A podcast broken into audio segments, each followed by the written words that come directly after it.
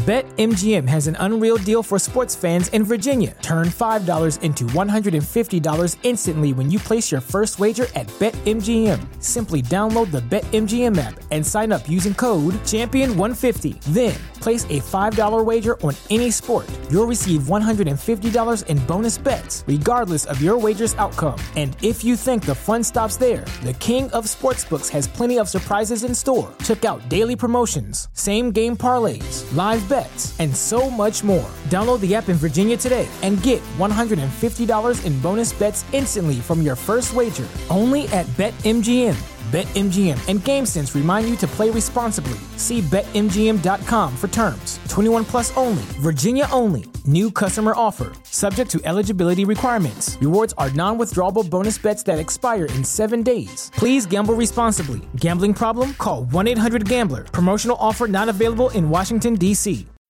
Every day, we rise, challenging ourselves to work for what we believe in. At U.S. Border Patrol, protecting our borders is more than a job, it's a calling. Agents answer the call, working together to keep our country and communities safe. If you're ready for a new mission, join U.S. Border Patrol and go beyond. Learn more at cbp.gov/careers. Growing green to generate more green. Welcome to the Grow Show with Kyle Kushman. Each week we plant the conversational seeds about cultivation and the changing climate of cannabis culture. We'll peel back the layers of benefits of the world's most versatile plant, from food to fuel, from remedy to resource. CannabisRadio.com proudly presents The Grow Show with your host, multi-award winning grow master and respected cannabis consultant, Kyle Kushman. Hello and welcome, all you high flying, under the radar cannabists. It can't be much longer now as we congratulate Pennsylvania for becoming the 25th legal state. This is The Grow Show on CannabisRadio.com, and I am your host, Kyle Kushman. Humanity has a long history of using civil disobedience to balance unjust rule. Gandhi peacefully demonstrated for India's independence. Martin Luther King Jr. rallied thousands to march for racial equality. From bra burning to million man marches, as a country, we have long embraced these historical events as part of our societal growth. The Boston Tea Party, one of the most celebrated acts of mass civil disobedience in history, is described in our children's history books as a great tradition of our nature and an example of freedom. Those men and women were the rogues and criminals of their day not far off from the perception of pro legalization activists of modern times. This begs the question could cannabis activists someday hold a place in our history books? But this isn't just about smoking weed, it's about the millions of people who are unjustly sitting in jails and prisons throughout the country. Today we are talking with political activist Adam Eidinger, founder of the DC Cannabis Campaign, DCMJ.org. Adam spearheaded the passing of Initiative 71, which legalized the recreational use of marijuana in Washington, D.C., and he's now pushing for the federal government to reschedule cannabis.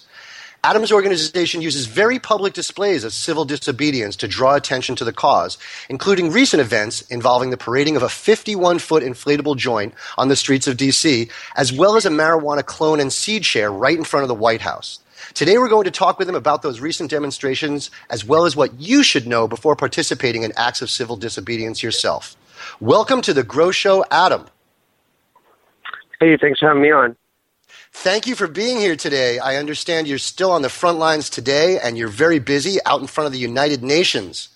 Yeah, I'm standing in Dag Hammarskjöld Plaza across the street from the United Nations. And they're having an event about national drug abuse. Is that the event?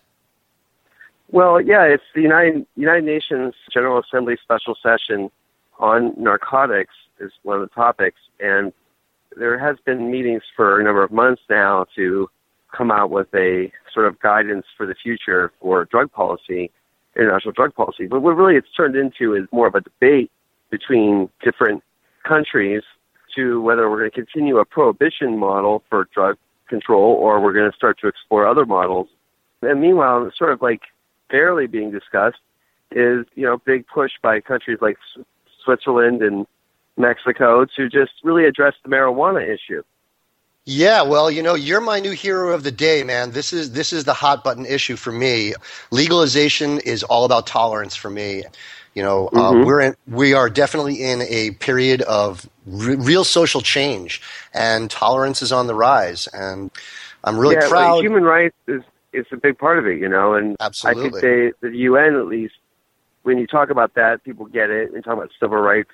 But these, I've met people on the street, you know, at our demonstration who've walked by delegates, members of parliament in the United Kingdom, and, and we've heard things ranging from, you know, jail is actually a necessary way of deterring drug use. And, you know, we've been hearing a lot of uh, things said about marijuana, which are just simply not true and misguided. So I actually think this institution is really behind the times, unfortunately. I was expecting this might be an opportunity for some serious international push to, to at least get cannabis out of scheduling. Because, you know, internationally, cannabis is scheduled. So um, we're trying Right. to deschedule it in the United States, but it's also part of an international treaty system. And it's a political construct, you know, marijuana. It's not a real, it's not even really a scientific term. And of course, cannabis is the right term. But so we've had this poli- legal political term of marijuana that comes from a really a time of prejudice against people of color. There's been a lot of misinformation, and the majority of it has been intentional, I feel. You know, it's all about education. We're growing up as a species, as a people, as a country. We're all growing up, and part of exercising our demons, I guess, is having Donald Trump on the ticket. hmm So, Yeah. First, I got to ask you. So, tell us a little bit about the demonstration that you held on April 2nd, the emergency national mobilization to deschedule cannabis. What was the purpose of this rally, and like how many people turned out? Well, there was about 600 people who came, and that may not seem like a lot, but we were promising civil disobedience. We were telling everyone that there's a very good chance they'll be arrested. So it was a radical protest. Mhm. And when you know we rallied with a 51 foot joint, inflatable joint, Where, where do you get a 51 foot inflatable joint? uh, we made it, but you know it didn't exist, and that's my approach to a lot of this stuff. Is that you know you can't just order it off the internet; you have to do it yourself. Right. And so we worked with an artist named Cesar Maxit, who built an inflatable 200 foot Keystone XL pipeline in Washington D.C. a few years earlier, and that pipeline was photographed in front of the White House, held by thousands of climate change activists, of which 1,200 were arrested at the White House, blocking the entrances to the White House, demanding social change. Mm. This is for an issue that no one is going to jail for. This is for an environmental issue. We have Right. people, our own people, going to jail still, 700,000 a year, 5 million during the Obama years alone, just for marijuana, and there's no change. And there's no outcry. So I condemned a lot of the groups and their strategy by simply saying, personally, I'd rather go in front of the White House and smoke pot and get arrested doing this and generating pressure on the White House rather than this, uh, this sort of, we can long enough, they'll finally do something for us. And that's just not the right approach. And power concedes nothing without demand. Frederick Douglass said that, you know, and great injustices don't end without a fight. And um, this is one of the greatest injustices of our time, maybe the greatest. No other issue puts more people behind bars than marijuana. So, yeah, I'm passionate about it. DC, we feel liberated. We're wearing Phrygian hats. We're wearing liberty caps. I mean, we're, we've become a whole political movement in the city of Washington, in the District of Columbia. And then it's sort of raising other issues. We don't have senators. We don't have representatives. We only have one person in the federal government who actually we get to vote for, and it's the president. So I kind of looked around. I said, like, we have to take our issues to the president. He's basically our governor. You know, we don't have a governor Sure. and he can be our advocate. He can fight for us in Congress. Why is he not doing more? Why is he letting the Harris Amendment be attached to the DC budget so we can't responsibly tax and regulate marijuana? Right. You know, and so we passed this with seventy percent. What do we need? Eighty percent? What rule says we need we need more than fifty percent? None. You know, Congress created the District of Columbia in its current form, which is a they call it home rule. And in that current form, they gave us the right to ballot initiatives. And I used that right. I played by the rules. We collected the signatures, put on the ballot. People voted. People have spoken, but somehow the law is not really working. You know, it's not really the fall follow through hasn't taken place at all. So I want the president to deschedule. I think he can solve our federal public housing conflict where we have medical marijuana patients in public housing who can't use it at home because they'd be violating their leases with the federal government. It's just nuts. They have to change it. And we, like I said in the opening, you know, we're getting close there 25 states and counting. And this is going to be a big year. And people like you are really doing the frontline work. How soon after April 2nd rally was it announced that the DEA was going to consider rescheduling marijuana? Do you feel there's any correlation there? Well, a couple of things have happened, and I can break some news on your show, actually, because we're just talking about today being the 420 holiday. Yes, there was a letter sent from the DEA to Elizabeth Warren in response to a prior request for descheduling. The uh, letter said essentially that they would reply to her more formally in July. I think it was just kicking the can down the road, trying to make it look like they were doing something when they were doing nothing. So I have no, zero indication that means anything. And I think anyone who reads into that or is betting that there's going to be a massive shift in marijuana policy this summer there's extremely little evidence that that's the case. And I would know because I'm really close to it. So all those day traders who are betting on that are making a big mistake. What I think is happening though is that they are entertaining the idea as a political stunt, if you will, before the election. And you know what? And I'm all for doing it. I'm for us raising the expectation we don't have to get anything, any kind of promise. We just need to have a summit at the White House about cannabis where all the major drug media, drug, sorry, drug reform media, drug reform advocates are welcome to be heard because we've never been heard. We've been locked out. And I kind of got a little tangent here, but we were demanding a meeting with the White House as the leaders of the, the initiative in D.C., and that we felt like we were entitled to it after successfully changing the law, and they had never spoken with us. And they're making comments to the media about it. They're saying they're against the Harris Amendment. Okay, great. Then let's work together. But you're not coordinating with us. So we felt very disrespected, and we wanted a meeting, and we said we would cancel the civil disobedience if they simply met with us. But they didn't respond again after three letters. So, you know, a couple of days after the news that Elizabeth Warren got a response from the DEA after our protest, well, guess what? I got an email from the White House. And, and we're going to talk uh, about that right when we get back. I'm really excited to hear about this. Don't okay. go away, everybody. We have to take a quick break to show our sponsors some Grow Show love. So breathe deeply, and we'll be right back before you can polish off that bowl with Adam Eidinger. The Grow Show with Kyle Kushman will return once we cultivate through this short commercial break. Dr. Dabber, hurry! Its temperature is shooting past a thousand degrees Fahrenheit. It's burning up. I'm afraid for this little guy, it's just too late. What caused the problem? Only Dr. Dabber can maintain the perfect temperature for a smooth tasting, slower burn. This standard vaporizer lost all of its health benefits, sending it up in smoke. So you're telling me that most vapor pens burn so hot they produce smoke, not vapor? Correct. Keep away from those standard vaporizer pens and turn to Dr. Dabber. Doctor's orders. Less heat. More flavor. Great websites today need expert web design and development and need to be e-commerce ready and mobile friendly. But building a marketable and profitable website can be an uphill climb. Ready to make your new website or replace your existing website? Think Orange as the new way to get in the black. Orange Hill Development works with Fortune 500 companies and offer the same top quality development service at a fraction of what other providers charge. Brands like Absolute, Carlsberg, and Nestea trust Orange Hill Development. Find out why you should trust your website with Orange Hill. Contact Orange Hill for a consultation today at orangehilldevelopment.com.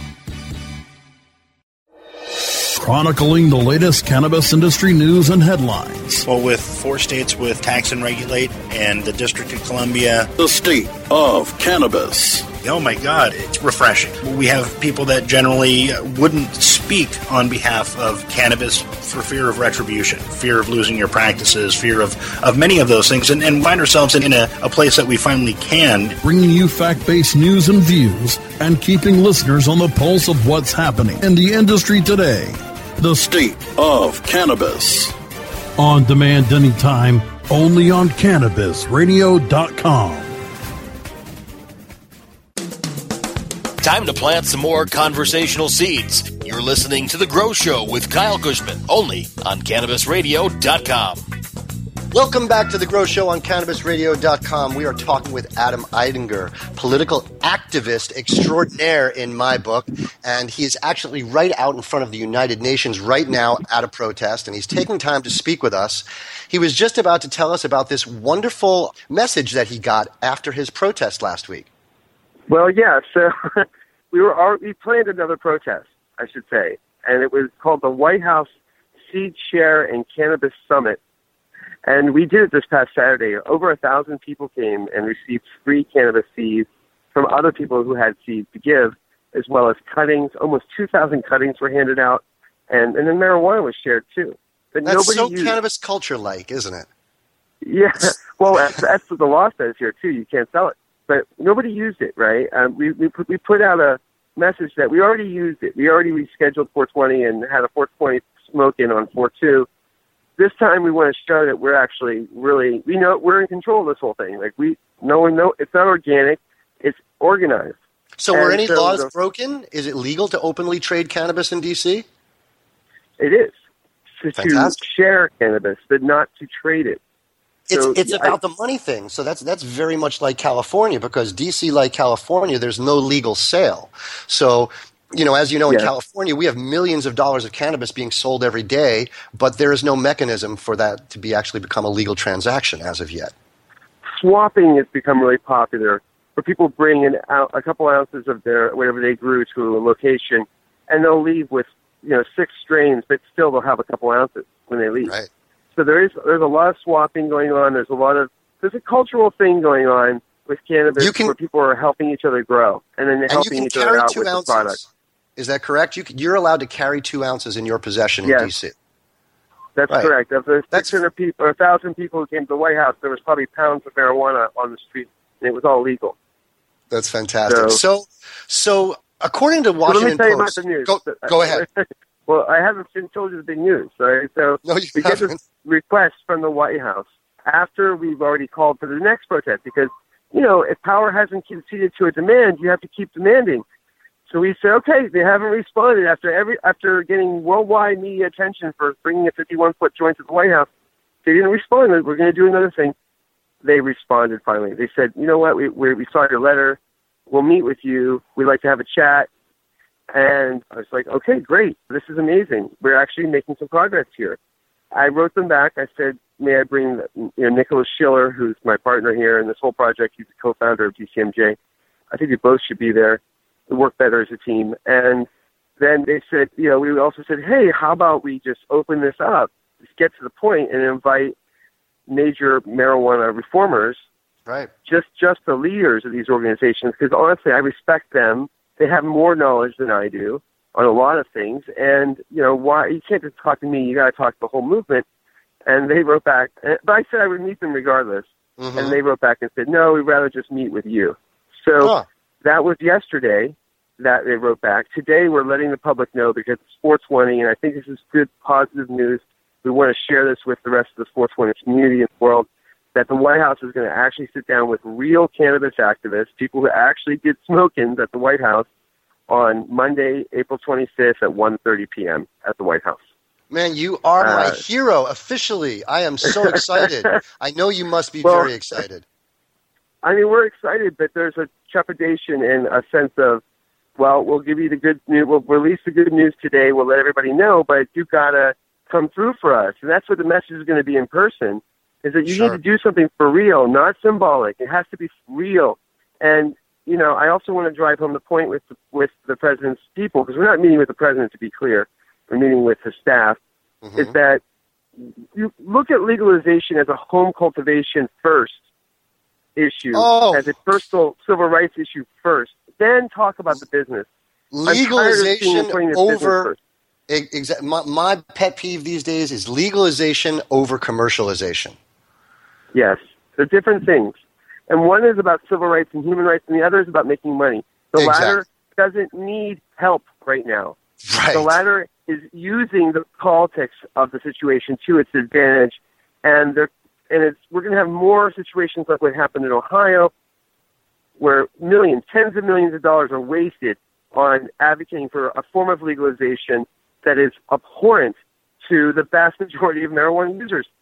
Make it a, the president needs to work with a marijuana consumer-led movement, not a marijuana business-led movement. Groups Correct. like the National Cannabis Industry Association are not demanding anything from the White House. They're not participating in our protest. I'm a founding board member of the National Cannabis Industry Association, and I want to say I would never give them another dime until they back protests.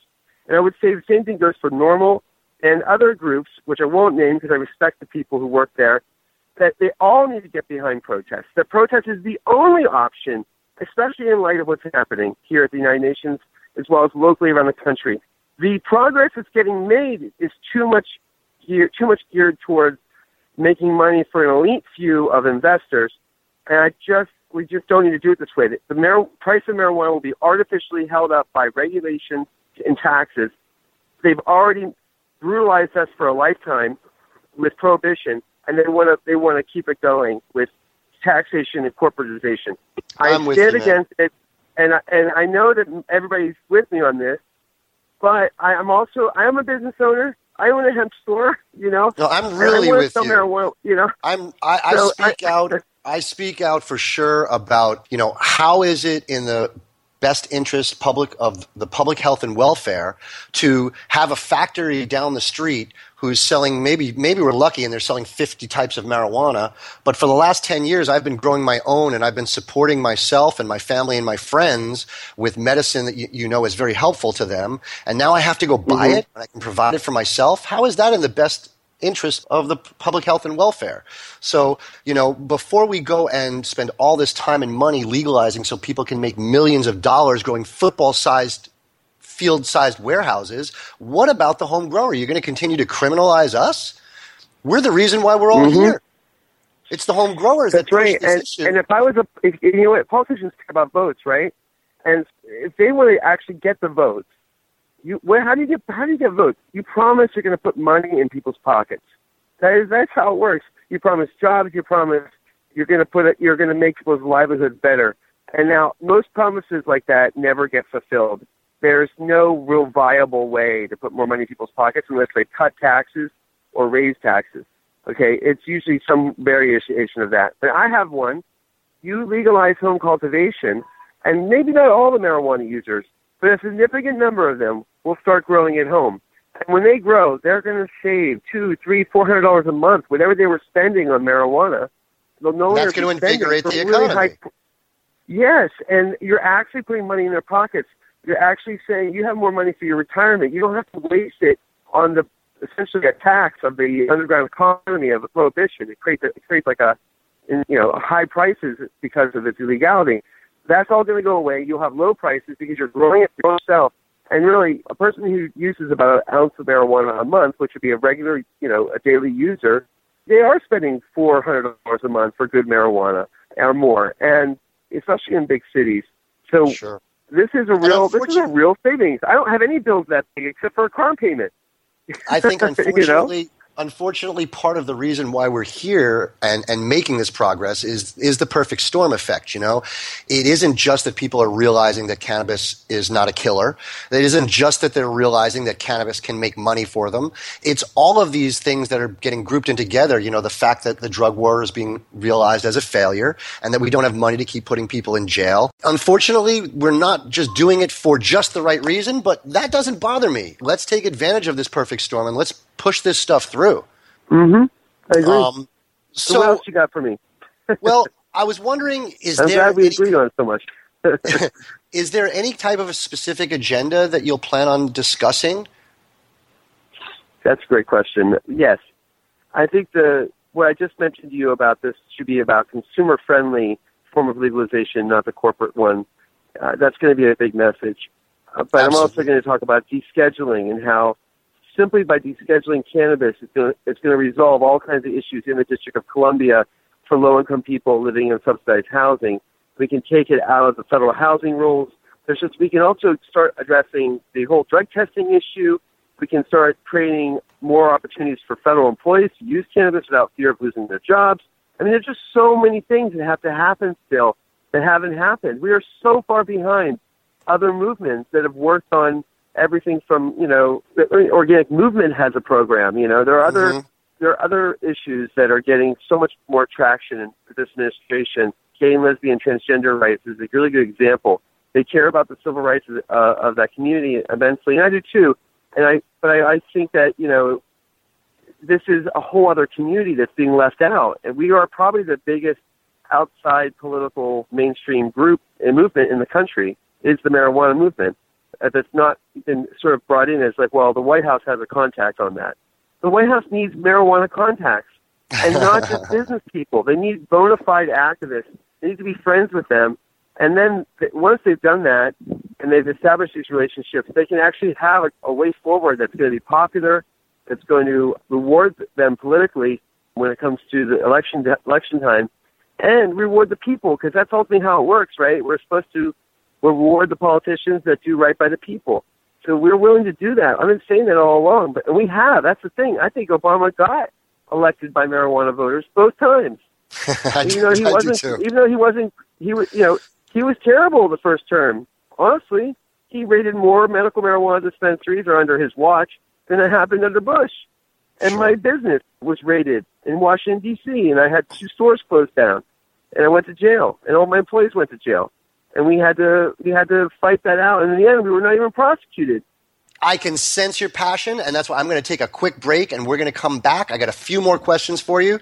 So, everybody, don't go away. We'll be right back with more Adam Eidinger. The Grow Show with Kyle Kushman will return once we cultivate through this short commercial break. Northwest Alternative Health, Eugene's premier medical marijuana clinic, is proud to sponsor the Oregon Marijuana Business Conference. Are you prepared for the changes in the recreational and medical marijuana markets? The OMB presents the state's top industry experts, along with over 40 exhibitors, and features a keynote by Dr. Carl Hart. Also, tickets include a celebrity interview and private after party with the one and only Tommy Chong. Join us Sunday, April 24th at the downtown Eugene Hilton and be a part of Oregon's fastest growing industry. Check out OregonMBC.com for more details. The next generation of vaporizers has arrived. Vuber vaporizers are blazing the way with unparalleled technology for oil, concentrate, or dry flower pens. Providing unsurpassed customer service and expert craftsmanship, Vuber vaporizers use cutting edge technology, providing a power packed, smoother vapor with a lifetime guarantee. Experience vaporizing the way it was meant to be the Vuber way.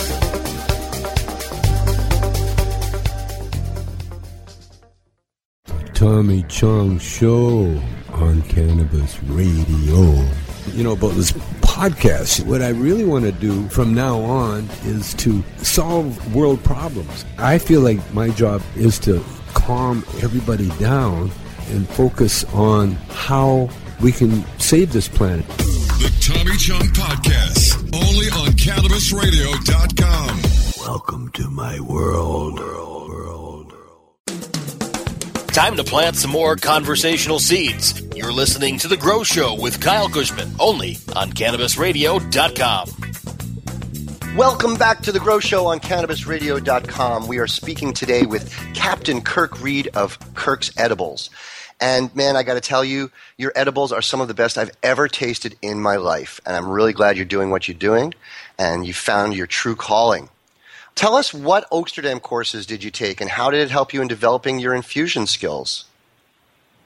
Time to plant some more conversational seeds. You're listening to The Grow Show with Kyle Kushman, only on CannabisRadio.com. Welcome back to the Grow Show on CannabisRadio.com. Normally, this is where I answer cannabis questions in our Ask Kyle segment, but this is a very special episode, and we're going to continue our discussion with Adam Eidinger today. Don't worry, though, Ask Kyle will be back next week, so keep sending them in. Adam, so you're actually participating in yet another event today in New York. We spoke about mm-hmm. that. How do demonstrations, particularly ones which have a certain aspect of civil disobedience to them, actually help to change policy? Does it really make a difference? Well, I think it does because policymakers are attuned to what's happening on the streets. They care about their image, their reputation. So we can tarnish a reputation, and that was one of the strategic points about highlighting that there's been five mil- million marijuana arrests under Barack Obama, and that pardoning, you know, 60 people is not really addressing anything. And by the way, we want pardons, and you know, he's only pardoned I think about 200 people total, and there's been five million arrests just for marijuana. Every one of those arrests should have been pardoned.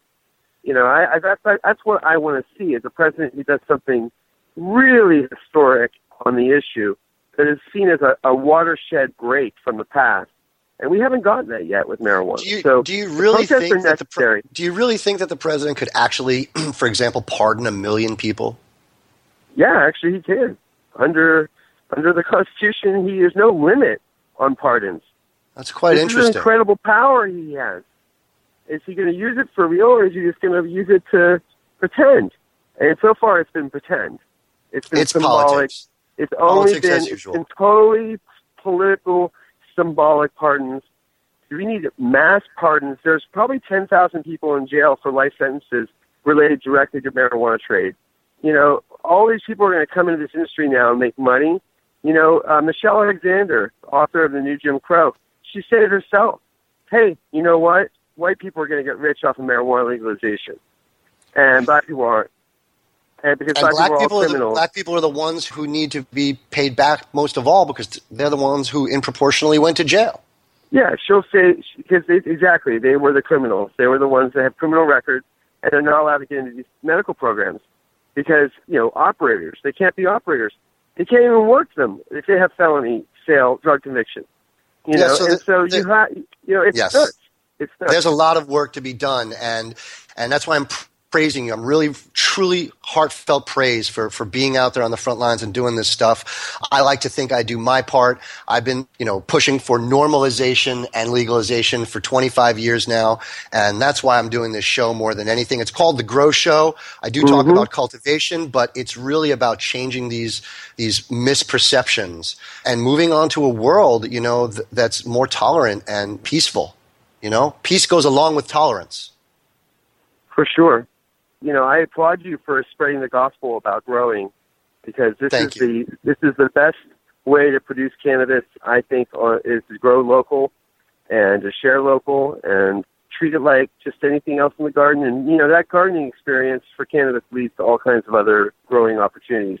So, yeah, You know- thank you so much for promoting that. I thank you so much too. And you know, we only have a few minutes left. I'm going to try to wrap this up here. So, how can somebody get involved in participating or even organizing these kinds of rallies? Well, I think people might be surprised how easy it is to organize your own event. You know, people can create an event on Facebook and create a small working group. The best organizing usually takes place with less than a dozen people who are at the really at the core of it. Even running for president, the same thing. There's usually a core group of dedicated people that have a mission and a vision, and then they just it's all about recruiting and building capacity. I think people should listen out though for national calls to action and try to plug in. Be willing to take road trips. You know, movements move. You got to get out of the house. I mean, I'm away from my daughter for the last five days. It's it's not always that great to be on the road, but you you got to do it sometimes. We have to get people to get out of their comfort zones. Less time on the couch, more time out with other people, and you'll find that life gets a lot more interest, interesting. So activism is rewarding on many levels, and a lot of people it takes it could be their 30s when they awaken to activism. You know, they might not. You might not have thought about it much in your 20s or teens, or you've been an activist your whole life. It doesn't, either way, once you get into your system, you can't being an activist, and it's about justice. It's never too late and it is addictive. You know, doing right feels good. You know, let's end our show by once again invoking the man who quite possibly did civil disobedience better than anyone, Martin Luther King Jr., was once quoted as saying, I don't think any society can call an individual irresponsible who breaks the law and willingly accepts the penalty if conscience tells him that the law is unjust. And based on that premise, it's my opinion that pot smoking should be considered less of a crime and more of an act of civil disobedience. Mm-hmm.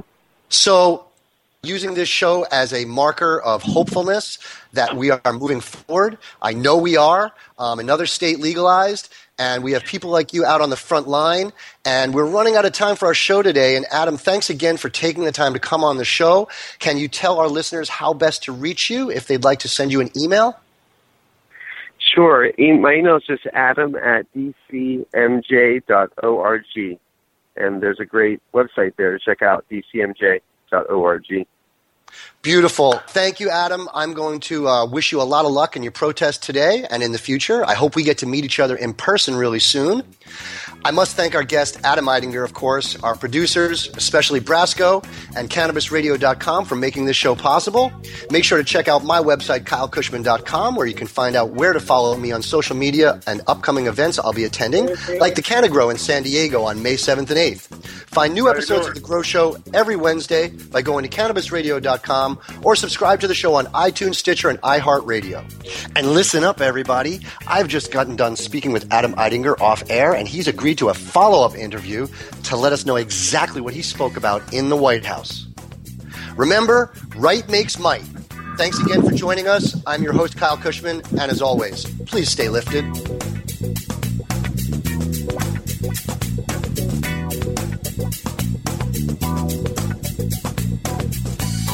Thank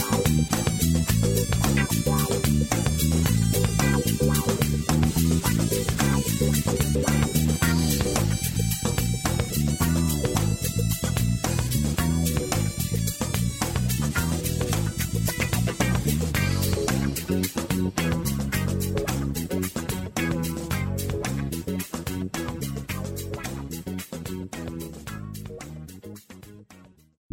The opinions expressed on this CannabisRadio.com program are those of the guests and hosts and do not necessarily reflect those of the staff and management of CannabisRadio.com. Any rebroadcast or redistribution without proper consent of CannabisRadio.com is prohibited. What's so special about Hero Bread's soft, fluffy, and delicious breads, buns, and tortillas? These ultra low net carb baked goods contain zero sugar, fewer calories, and more protein than the leading brands, and are high in fiber to support gut health. Shop now at hero.co. Everybody in your crew identifies as either Big Mac Burger, McNuggets, or McCrispy Sandwich. But you're the filet fish Sandwich all day. That crispy fish, that savory tartar sauce, that melty cheese, that pillowy bun. Yeah, you get it. Every time. And if you love the filet of fish, right now you can catch two of the classics you love for just $6. Limited time only. Price and participation may vary. Cannot be combined with any other offer. Single item at regular price. Ba da ba ba ba.